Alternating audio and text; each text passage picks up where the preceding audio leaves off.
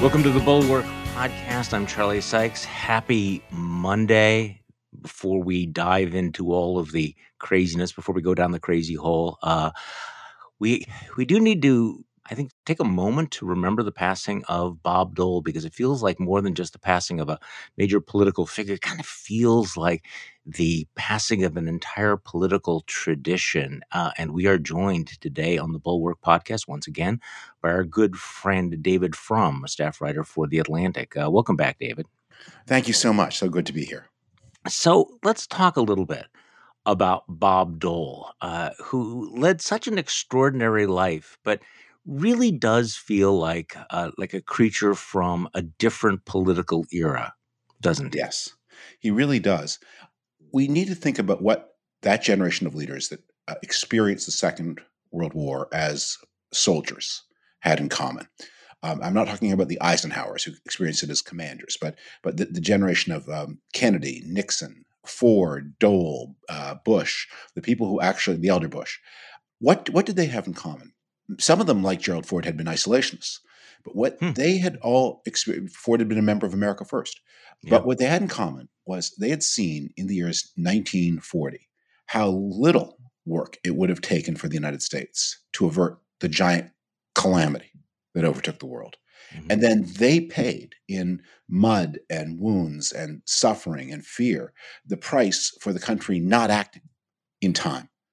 And they carried that memory through through the rest of, of their lives. I mean, the Ford example is pretty striking that he he had been a member of Amer- America First, um, he then uh, was he was in the Navy, I believe, um, and then he came out of the Navy and ran challenged an isolationist congressman in the um, Republican primary as an, as someone who belonged to this new generation of internationalist leaders um, that understood that uh, the, the peace of the world needed to be kept by the United States, or other young men like they had once been would be in the mud and the and, and the terror and the fear and the pain.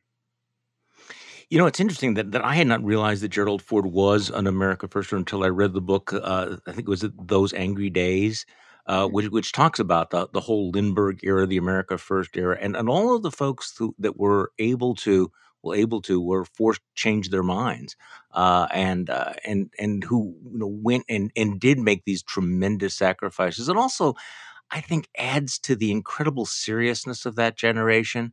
I mean, you know, if if there's one thing that that I think seems to characterize the through line of our politics today, it is the deep unseriousness of people like you know the Thomas Massies of the world, you know, that post pictures of themselves sitting in front of a Christmas tree with big guns. Um, you know, he's sort of playing at soldier. When people like Bob Dole, I mean, he was the real deal. He was the real thing, and you you could never imagine him being so frivolous, so light, so yeah. performative as as the political successors today? Well, I, I've known people in this country and others who have been through combat, um, including some in uh, my wife's family is a very military family, and and one of the things they all seem to have in common when they return is they never want to pick up a gun right. again. Um, uh, it's it's it, it's it's got no good it's got no good associations for them. Uh, it's a tool that you have to use, but the idea that you would go flex with it and pose with it and strut with it. You know, I I I can hear my, my late father-in-law who was uh, served in the Canadian Navy in the Second World War and then on the ground in Korea through three years. Mm. You know what he would think of this. I mean, he he knew firearms and he retained one as a collector's item, which had been his father's service revolver during the First World War, which he disabled. Um, but the idea that you would send a Christmas greeting, uh, his, his, view was always um, if you if you'd actually seen what you're pretending to have seen, you wouldn't want to see it again. Yeah, I'm not going to drag you down um, into uh, in, into my discussion of the Massie picture as being the equivalent of, of sending out a dick pic. I'm not gonna not gonna sully you with all of that, but there is that performative quality to all of this that that you know real real men don't feel the need to send out pictures of of their stuff. And and this is, yeah. I guess, the other thing about Bob Dole though is and, and I think he's being remembered as somebody who took public policy and governance seriously. I mean, he was he was a fierce partisan. I mean, he was not he was, he was not a cuck in any way whatsoever. He was a fierce partisan, but he also understood uh, the need to get things done, would need to compromise. And at bottom, he was fundamentally a patriot. And so the, yeah. the, the kind of tribal politics we have now was completely alien to the tradition he came from. Well, um, one more story about him, and, and this goes to something with. So we don't heroized to unduly the people from the past. They were the mm-hmm. same as us. Right. Um, they, they, maybe they lived in a uh, better environment, but um, so Jan, my colleague at the Atlantic, Jan Senor, tells the story of co- um, covering Dole on uh, the campaign trail in 1996, and um, a woman rushed forward to put her baby in his arms, and he just reacted with terror, and and everybody who saw this would have thought, oh, Bob Dole hates babies, mm. but of course, what he was afraid of was his right arm couldn't lift any weight, and his left weight, his left arm, as he told Jan, couldn't lift much um, and he was terrified he would drop the baby. Mm-hmm. And and he had this understanding that when he went out there, that he had, he was playing a part.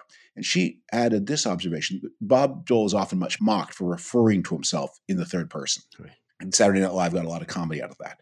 But one of the reasons he did that was in his mind there was me, Bob, and then there's this character, Bob Dole who I have to go out and play. and they're different. And and right now I like I'm at home, I'm you know, got I'm in my socks, I'm watching the game, I'm just me. But then I have to put on uh, I have to pretend that I can lift a baby, and then I have to be Bob Dole, that guy. You know, I, I wasn't during his career. I, I, I will admit, I, I, was not always a fan of of, yeah. of, his politics or his style. I really felt that he was sort of a man of the past when he ran for president in 1996. Yeah. But also, I, I think it's interesting re- reflecting uh, about the way in which defeat did not define him, and it was not the end of his life. His post uh, presidential run actually gave him a chance to become kind of a happy warrior to remake himself. I mean, the fact that he was able to make fun of himself. I still remember that moment when he was in the Pepsi commercial with Britney Spears. I mean, yeah. was, there was his ability to sort of make fun of himself, not take himself seriously, was really endearing, especially given his kind of his image as sort of an attack dog during the Nixon years when he was growling at George Bush on television and everything. He was, yeah. he actually loved life and, and was able to put things in perspective. Yeah. You know, I've I've always disliked this phrase, "the greatest generation," because I, I think it was a way of mm-hmm. guilty baby boomers making it up to their parents for all the time they'd given them sass, oh, um, yeah. but without uh, uh, w- without facing up to the fact that I mean, I, I just think one of the most profound things ever said about politics, of course, came from Lincoln, and I won't be able to quote it exactly, but I'll get it close enough. Uh, he, he's reelected in November of 1864 and a group of serenaders come to uh, hail him at the White House. The Truman balcony doesn't exist then. He comes out onto the, the front step of the White House and he hears the serenade. And then he gives um, a little speech. And it being Lincoln, um, it's a philosophical treatise and it's kind of a downer. and and he, he, said, he says, um, in any future age, in any future national crisis, human nature will not change. And we shall have as wise and as foolish as as brave and as cowardly uh, as um, and as uh, and as good as as bad in that time as we have in this. And so let us study the incidents of our time as philosophy and not as hmm. wrongs to revenge. And people don't get better and they don't get worse. And so it's a reflection on us, and this maybe takes us to some points, is actually objectively, other problems in American the American past have been harder than the problems faced now. Um, the Civil War was harder. The Great Depression was harder. The crisis of remaking the world after the Second World War, that was really hard. So, what's our excuse? Why aren't we doing better? Yeah. We've got more resources, more ability, more talent uh, than ever before. We've got problems that, while serious, are not as bad as those at other times. And yet, it doesn't look like we are mustering the kind of energy. And, it, and again, not to belabor ourselves, because Lincoln told us we are as wise and as foolish as they were then. But it we study the past as to gain wisdom and to do better. And, and to take the warning. So, all right, let me uh, switch switch gears here because uh, you're a staff writer at the Atlantic, and the Atlantic has a truly terrifying cover story, which we don't have time to get into yeah. in great detail. Uh, Trump's next coup has already begun. Uh, Barton Gellman, who wrote a very very scary story uh, before the election, uh, writes the January 6th was practice. Donald Trump's GOP is much better positioned now to subvert the next election. Yeah. I recall I was an uh, I would characterize myself as as somewhat of an alarmist about uh, the attacks on democracy, what was uh, what Donald Trump was capable of. But I also remember when I read Barton Gellman's piece in the Atlantic before the 2020 election, where he sketched out the possible ways that uh, Trump might attempt to subvert the election. I did think it was over the top. I will. T- I didn't take it as seriously as Yeah. I should have in retrospect. So I'm taking this very, very seriously now. So Trump's next coup has already begun. This is a frightening story, isn't it? It is indeed. Um, and I, I, I hope people will read it and, and take it seriously and ponder it. Um, here, here's a thing to think about. During the Trump years, what we had to fear was I mean, Trump was as malevolent, as authoritarian a personality as has ever held high office in the United States. Uh, but he, that was mitigated. His his personal defects were mitigated by uh, some saving graces. One was his his ignorance of how the mechanics of government worked. Yeah. Uh, another was his lack of his utter lack of work ethic, and and one more was the general feeling among many Republicans, and not the principled ones like Liz Cheney, but the opportunistic ones, the weak ones, um, that none of the, this probably wasn't going to work. And so you just didn't want to be associated with it against the inevitable collapse. And um, there was a good chance that Trump would end in defeat, a, a fair chance he would end in prison. This could all go the way of Watergate. You didn't want to stand too close to him. So what has has changed uh, since the first since that first experiment with Trumpism? Well, he does know better how government works. Back then, he thought it was enough to have an ally as attorney general. Now he need now he knows. Uh, well, no, the Justice Department's a big bureaucracy. You can't just have your own personal counsel. You have to staff it all the way down to the third level. He knows that. Um, his work ethic probably has not improved much, but he is driven now by less complacency and more desire for revenge. But above all, it nearly worked. It worked Yeah. better than anybody had reason to think. And so he, he delivered proof of concept. And so you now have a generation of Republicans who are um, in existential terror that uh, the country's changing in ways that they, they don't like, that um, their message doesn't resonate, and either they have to change the message, which they don't want to do, or they have to change the rules of the game, and the latter seems more acceptable. And they're working with him. And that's what Barton Gellman's piece is about, is the number of Republicans who have decided my future is with Trump. Um, my future is with in the direction that Trump indicated, and we want to change the rules so that it, even if we can't win votes, the votes matter a lot less. And it is interesting the number of sort of establishment type Republicans that are either willing to look the other way or go along with this. What do you make of former Senator David Perdue getting into the Georgia governor's race uh, as the Trump endorsed candidate against the the incumbent governor who had uh, disappointed Donald Trump by not finding enough votes to overturn the election? I mean, David Perdue knows what he's doing, right? I mean, Yeah, this- he's, he's you know This is such a strange race because if you had known these characters three and four and five years ago, Brian Kemp, the governor, was a much more ideological person than David Perdue. Uh, David Perdue is just a, a rich man who thought he would like to go into politics. Um, uh, David Perdue was in it for the ego gratification. There was nothing much he wanted to do one way or another. He was not. Uh, Brian Kemp has done more things as governor than David Perdue ever did as as a senator. Um, and you might not like those things, but Kemp is in. In a, in a funny way, Kemp, Kemp is the kind of person who's in politics for the right reasons, even if you don't like the goals. Hmm. Uh, whereas Perdue is clearly in it is is a classic. He's he's in politics to be something, not to do something kind of politician. But uh, he was defeated. His vanity was badly wounded by that defeat, and and Trump finds these things in people that he can find that point of human or moral weakness. Um, and in Perdue's case, that weakness is wounded vanity. And so he's now making himself an instrument of Trump's attempted revenge on Kemp. Now, it may all backfire. It may be that um, the result of this coming contest is to do enough damage inside the Republican Party to elect a Democratic governor in the same way that Trump elected two Democratic senators from Georgia. Uh, but but it's also possible that um, Perdue wins and that he then understands that his end of the bargain, and again, he's not a principled Trumpist at all, but he, his end of the bargain is to do for Trump in 24 what Trump did for him in 22. Well, and also one, once again um, shows the Republican Party's difficulty in moving on from Donald Trump. Um, Donald Trump, who continues to live in the past, uh, relitigating 2020, relitigating his entire presidency. And I'm sure you've heard this. He sat down with Mark Levin for an interview. And um, among many, many other things, uh, besides the usual sort of revisionist history, he talks about firing Jim Comey. And it's kind of an interesting little little side note where he seems to suggest that if he hadn't fired Jim Comey, maybe he wouldn't have been able to serve out his term as president. Let's just play this. Don't forget, I fired Comey. Had I not fired Comey, you might not be talking to me right now about a beautiful book of four years at the White House. And we'll see about the future. The future is going to be very interesting. But what? I fired Comey, that whole group, and now that group is coming back again? I mean, it's not believable. It shouldn't be allowed to happen. It shouldn't be allowed to happen. Well, David, what is he talking about? That if he hadn't fired Jim Comey, they might not be sitting there talking about his beautiful book. What is what is he getting at? Yeah, well, Trump also has this has this view of the world of kill or be killed.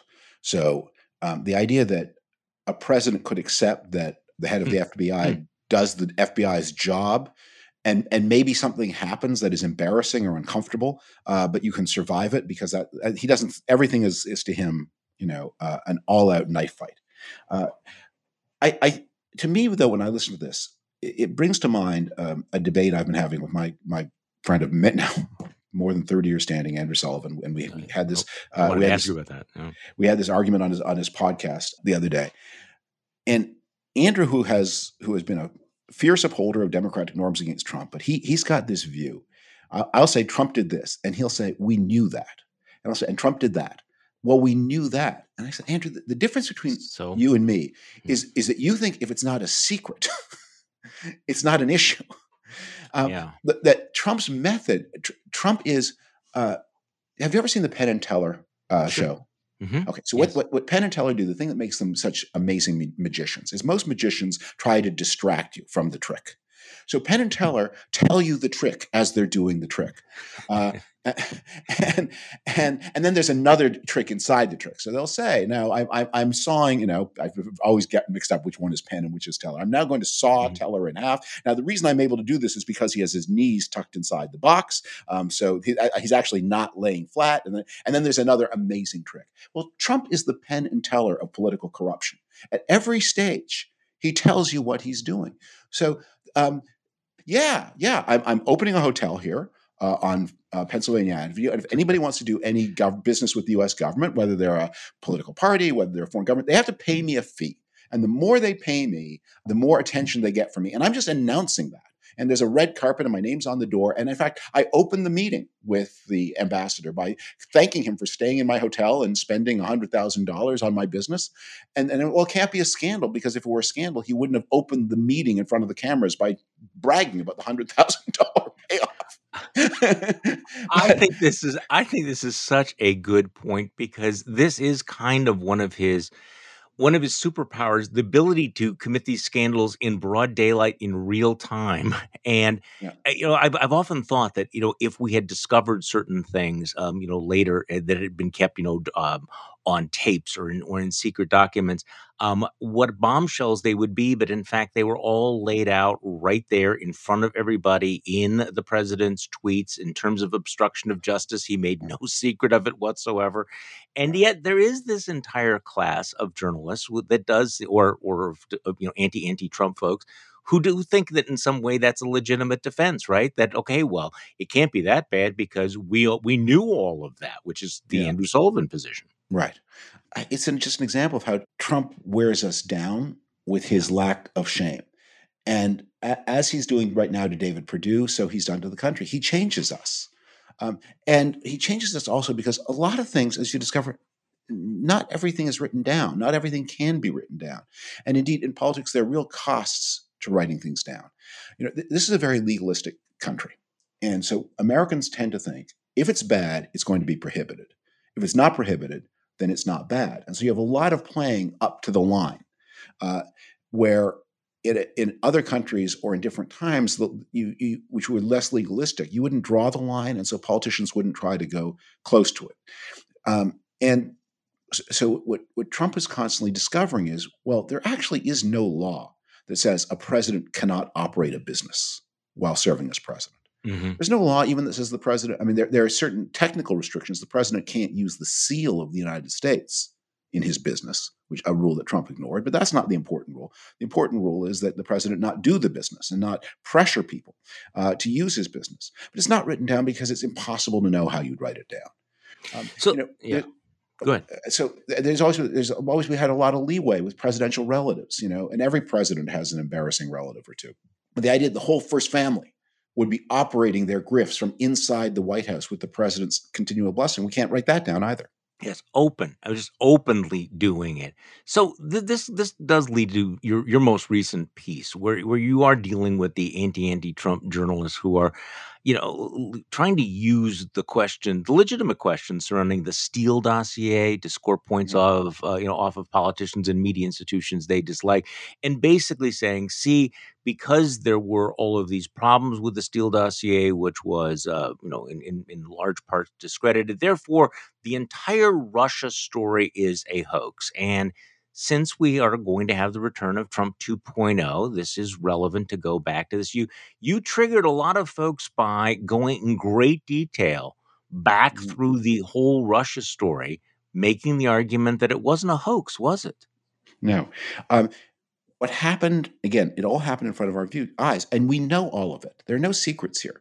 Um, we know that the uh, Russians made this attack on Democratic Party communications. They also made an attack on Republican Party communications, and either that was less successful or they chose not to use the proceeds. We still don't really know the answer to that. Um, now, just think for a moment how audacious this is. Russia is a country. Russia is not China. It is not a superpower anymore. It is not in any sense an equivalent of the United States. It's got a GDP about the size of Italy's, and it's got a military that is in in no. I mean, it's just it's not a first tier power anymore. So the idea that, that Russia would have the audacity to do such a thing, something the Soviet Union never dared to do, that's breathtaking. Why? Why would they do? Why would they take the risk, knowing uh, they assumed, as as most of us did, that Hillary Clinton would probably win the 2016 election. So, so they were not only attacking a U.S. election, but they were attacking it in such a way as to visibly try to do harm to the likely winner, knowing that the likely winner would be keeping score and, and would have it in mind. Why? What, what, what, why was it worth it to them to do it just this one time? And there was a big argument well, was it that they just wanted to make mischief, or was it something special about Donald Trump and the intelligence community? And Senator Marco Rubio and others have said, no, we are now satisfied that they explicitly intended to help Donald Trump. Why? Mm. Why mm. was he worth it to them? Um, it seems crazy. And, and that's that's the story. And then that takes you to the long history of Trump's economic connections to Russia, which date back at least to 2006, possibly farther. Uh, his seeking a giant payday all through the election of 2016, which he lied about. The signed letter of intent that he had to do a deal in Moscow, signed in November of 2015 and lied about. Uh, and then we have this strange thing, which is that everyone in the Trump campaign lied about their connections to Russia. And what is really weird about this is people lied about it even when they had nothing themselves to cover up. Right. Jeff Sessions lied to the Senate about meeting the Russian ambassador. Why? He, he, Jeff Sessions had done nothing wrong. Um, and Jeff Sessions, um, again, he's very conservative, but he's a highly honorable person with a great sense of the Senate. It would be painful to him to do something like that. Why? And, and he had no reason to. Or Michael Flynn, who lied to the FBI and got into tremendous legal trouble he had guilty secrets of his own, but they didn't pertain. He had nothing. He had nothing especially to cover up vis-a-vis the Russia connection. So why? And I, I, it's like it's like there's a closet in the house, and there's a terrible smell coming from the closet, and everybody who lives in the house, and there's a body, and there's a person missing, and everybody who lives in the house knows there's a person missing, and knows there's a bad smell coming from the closet. Maybe it's just a raccoon. Uh, but the thing you know is don't go near the closet. And, and, and, and, if, and if the investigators come by, you don't know anything about the closet because nothing good is going to come from it, trying to open that closet up. And that, and, and so I go through all of this, but it, it because, because it's not surreptitious, um, people don't want to believe it. And one last thing, the there's people so that, much of it, yeah. there's so much, and people also then, and th- this is one of my complaints about some of these anti-anti-Trumpers, they up the ante. Uh, what we're looking for is proof of a criminal conspiracy in law. You think, well, you know, American because American law is so draconian, the punishments are so draconian, the standards of proof are properly high. And again, our law is quite technical. Um, that is, that you can't be convicted just because of a you did something really wrong. There has to be a specific line of a of a statute that you violated before we send you to, to prison. Mm-hmm. And criminal conspiracy has a series of quite technical de- definitions about overt acts. You know, um, you know, there have to be degrees of conscious understanding, um, and the kind of like signaling from a distance. It might not amount to a criminal conspiracy. It might not be punishable by law at all, uh, but it's politically relevant information, and it creates a security risk that would, in any other job, prevent you from holding a position of trust or honor under the United States. I thought one of the most interesting things about your article was to remind us all how much we did know about this, how much has been documented. That there was the Senate Intelligence Committee report on Russian interference that just laid out this factual record.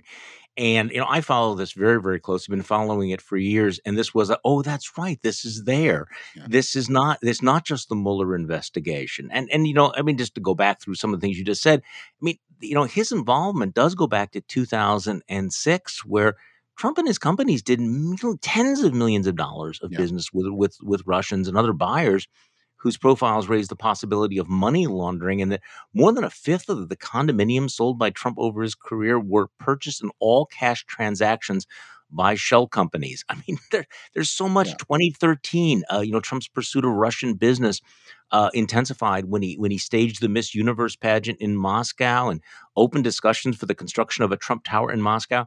And yet, for years, they were saying, nope, had no business with Russia whatsoever. I think in 2016, during the debate, no business whatsoever.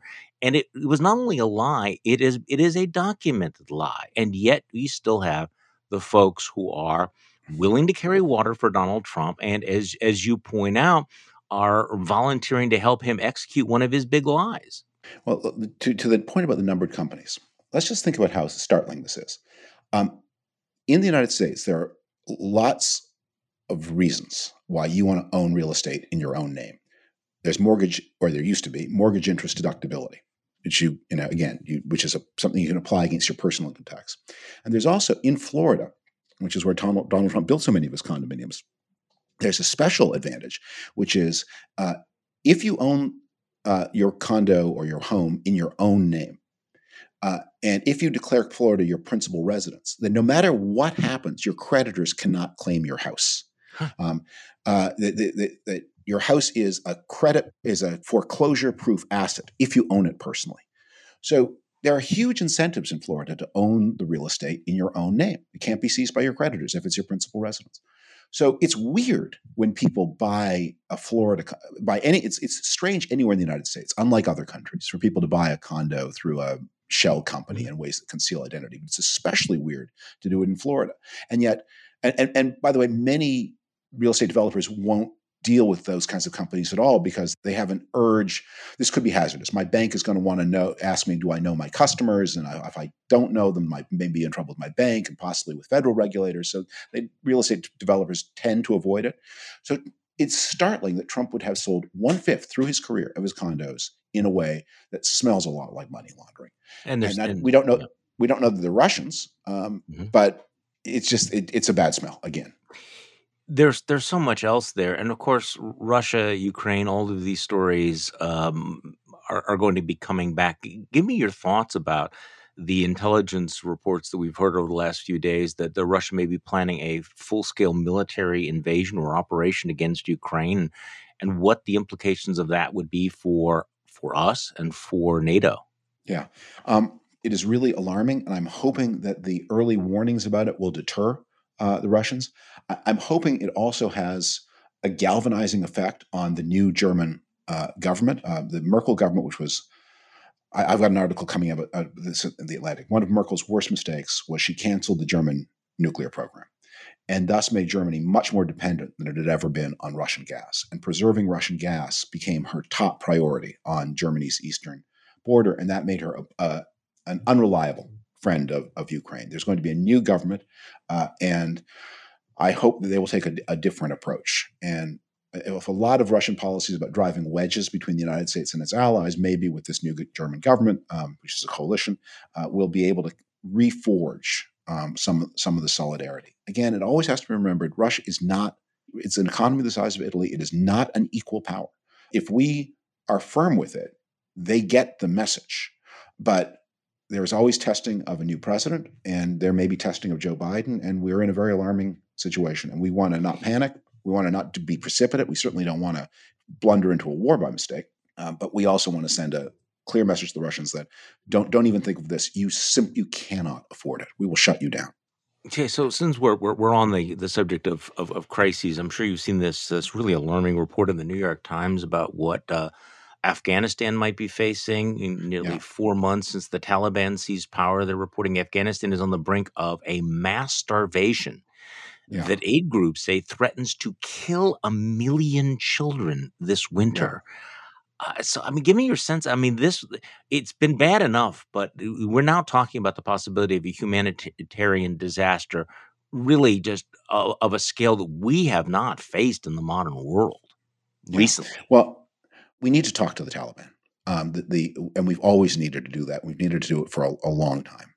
And the, the question is, are they utter monsters?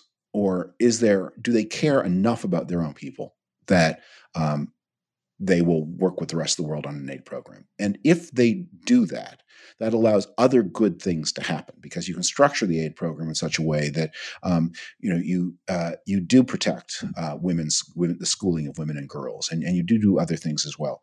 Um, and the plan of isolating them, I mean, the United States chose to allow the Taliban to become the new government of, Afghan- of Afghanistan. That was an American choice, and so we have some responsibility in making sure that that doesn't lead to the worst possible outcome.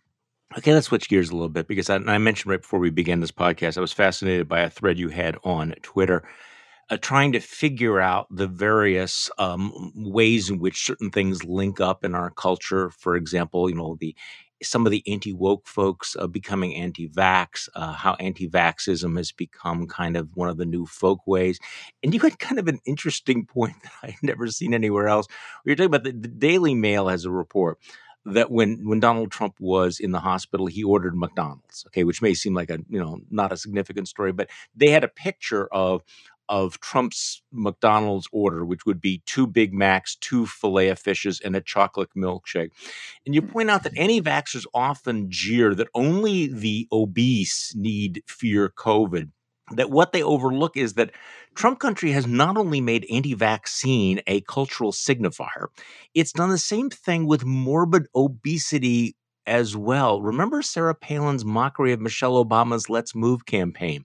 And, you know, this sort of triggered when, you know, there was this period where um, healthy eating was mocked. Um, any suggestion that people don't eat bacon was mocked. So, talk to me a little bit about how these things connect because you know sometimes it feels like the synapses are firing in ways that you don't comprehend if you're trying to think of this in a logical way. Well yes the it, it sort of a lot of this is effective. So the image in the daily mail story about the donald trump order the source for that is corey lewandowski's memoir. Great. Corey lewandowski talked uh, in, uh, about donald trump's uh, McDonald's enthusiasm, and by the way, he told a story. If you, just to get a sense of the kind of people these are, um, uh, Corey Lewandowski told this story as a funny story. They're, they're somewhere in South Carolina, and Trump pulls over in his motorcade uh, to order McDonald's for everybody. And he sends in Sam Nunberg, who's an important mm-hmm. Trump aide and an arch enemy of Corey Lewandowski's, in to make the order. Um, and uh, so uh, he's got the list and he reads it all off. And Sam delivers his own order, which is which is one of the non-standard orders. Hold the pickle, something like that. And the result is that while uh, so Sam is running back and forth to the car, bringing out everybody's orders, but Sam's own order is lagging a little bit. And so Trump shouts at him, "Sam, get in here in the next minute." And Sam said, "My, you know, sir, my my order's not quite ready." And then Trump says, "Roll!" And they're in rural uh, South Carolina, and the entire motorcade rolls off and leaves Sam Nunberg behind to find his own way home. But the point of this is, not only is that not a very nice thing to do, but Corey Lewandowski reports it like this is the kind of thing you might want to omit from your memoir. He enjoys everyone it. After, yeah. everyone afterwards is a little chagrined. Uh, sorry, tempers running high. We were, you know, we were hungry. Corey Lewandowski tells it as if it's the most hilarious. And that's, by the way, the last mention of Sam Nunberg in the whole book. Wonderful. That's it. Is that we leave him on this like uh, he's his Lewandowski's enemy. So, but that's it's not this fanciful thing that Trump had these, you know, gargantuan orders. He um, sometimes he didn't eat the bun. That was his diet diet but yeah. so, but I am fascinated with the local how, Big Mac, yeah. how things link up. And the anti-vax, anti-woke is one that is. So I'm not going to use names here, but I, you know who I'm talking about, and I think many listeners mm-hmm. of this podcast, if they consume other podcasts, that there is a group of people who, in 2014 and 2015, they might have had um, liberal or left-wing backgrounds, but because uh, they they got offended by woke attitudes in the university, um, the lack of regard for scientific achievement, uh, the, the, substitution for, of ideology over um, honest inquiry, and they got they got pushed into this new podcast and Substack space where they campaigned against wokery. Mm-hmm. And it's just amazing how person after person then said, "Wait, when you left this because you were against this, the elevation of ideology over science, and now you are regarding Dr. Fauci as the arch enemy of the American people, and um, and you don't understand why a scientist dealing with a new virus might have a different set of recommendations in the first 60 days after the virus emerges. Yeah, then you would have two years plus 60 days that, that that science is a process of learning and you know more. Like uh, this argument, well, why didn't you say at the beginning what you say now? yeah. Well, why didn't Newton tell us about post-Newtonian physics? Right? I mean, liar. right. That's, that's pretty much why it. Newton yeah. covering up post-Newtonian physics.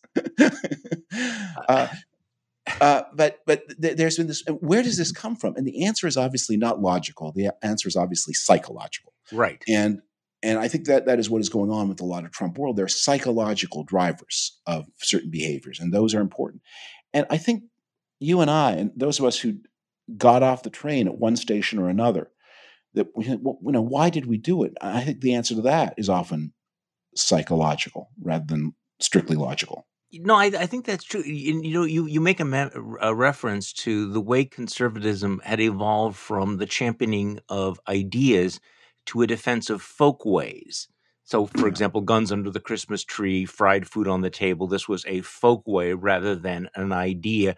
And so it does seem, you know, more like posturing and attitudes rather than anything that is coherently linked together because there's mm. there's really no connection between anti-wokeism and anti-vaxism except perhaps you know a you know what do they think that they are being independent thinkers that are not going along with groupthink? I mean is that the way it might work in their heads together? You know that that if all of these people believe and insist we believe x therefore i'm going to be skeptical because i've rejected them on this other issue? Is is that kind of the eh, where well i, I think some people would say that i don't buy that because if they say well the reason i'm i'm anti-vax i was first anti-woke and now i'm anti-vax is because i'm a contrarian i'm an independent thinker so well if you're such an independent yeah, right. thinker why why are you moving in a herd yeah um, because actually we're not talking about one weirdo and then then you might say okay maybe sometimes the things that make you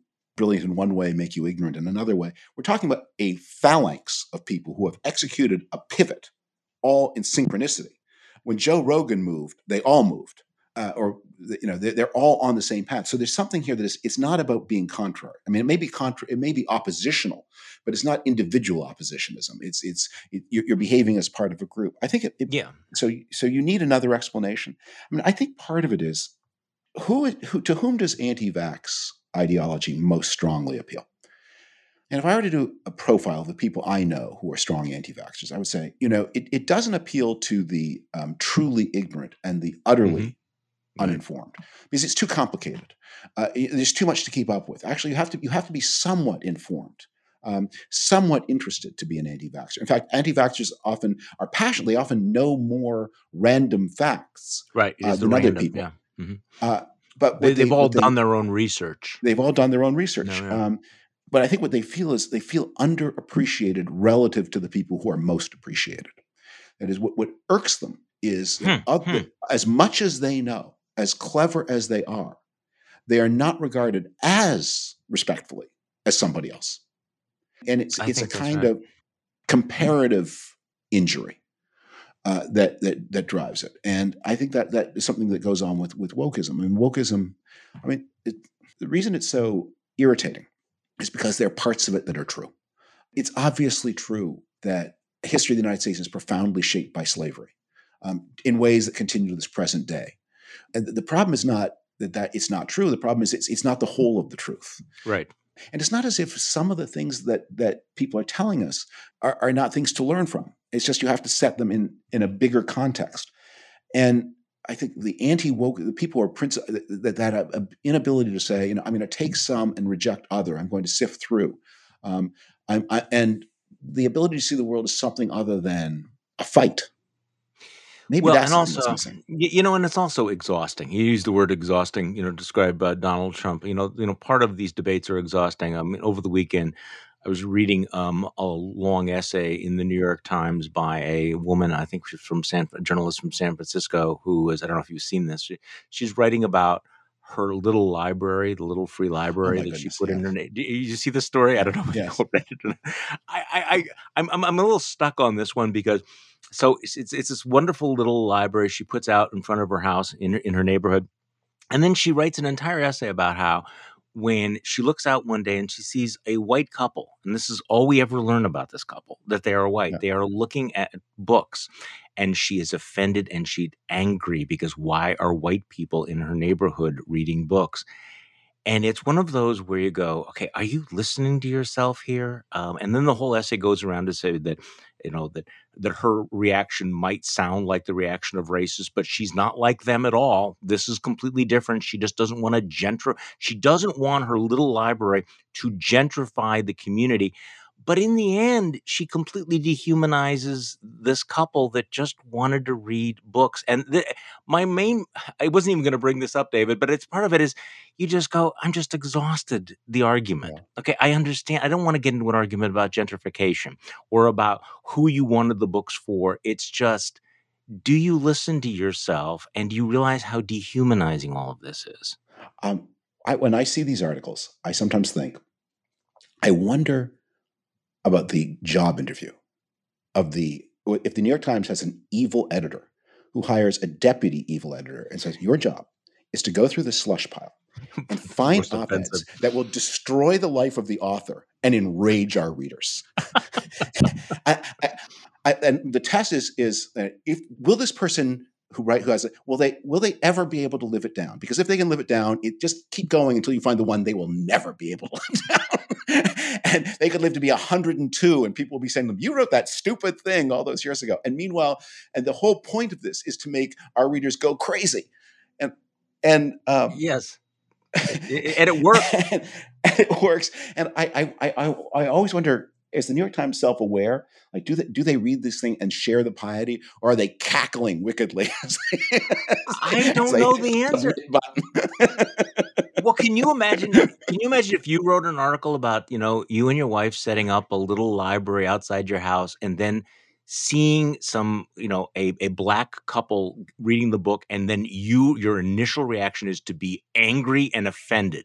Whatever the rest of the essay would be, I'm guessing that it just it wouldn't There- be a good thing. You know, I there- first of all, I can't imagine you writing it, and I can't imagine the New York Times publishing it. You know, I, I, the, re- the reason I couldn't have this job if it were me is I I just just to quote to, to quote another '80s movie, Ruthless People. There's a scene where the, um, what's the name of the actor? Um, I'm going to I'm going to forget his name anyway. He plays he's a, a nice person who's trying to be a bad person, and he's a stereo salesman, and he's the opportunity to rip off this gullible customer, and he can't quite do it. Um, and uh, I, I think about this. I just think like if it were me, I'd get this op-ed and I'd be cackling and cackling and cackling, and at the last minute, I would have the search, and I just I'd call the writer. yeah. So I, I, are, you- are you really, really sure? Because it's good for us. maybe, but eh, but maybe it's not. Maybe you should just show it to your boyfriend or girlfriend or your mom. Yeah, or just somebody outside your somebody outside your bubble here. I mean, I I, I, I love it. you're really you're really going to be sorry in about 24 hours. You're going to be so sorry. Well, and the other, I, I mean, I, I think that the paragraph where she explains how she's she's not the same as you know as other you know racial supremacists, you could almost feel that it was tacked on by an editor that said, you know, some people might actually think that you had a racist reaction to these people. Okay, so you have your. I, I- wanted to ask you about your your pinned tweet since we're on the subject of the media. You write, it irks me when people use the phrase "the media" to exclude the country's most powerful media institutions' personalities. Fox News is the media. So are Sinclair, Joe Rogan, and Ben Shapiro's Facebook feed. Quit talking as if we live in 1972 and everybody watches CBS. This is an underappreciated point. People talk about the media this, the media that. What are you talking about anymore? Right? Right. I Yeah, yeah. No, we um, like we do live in a little bit of a gerontocracy.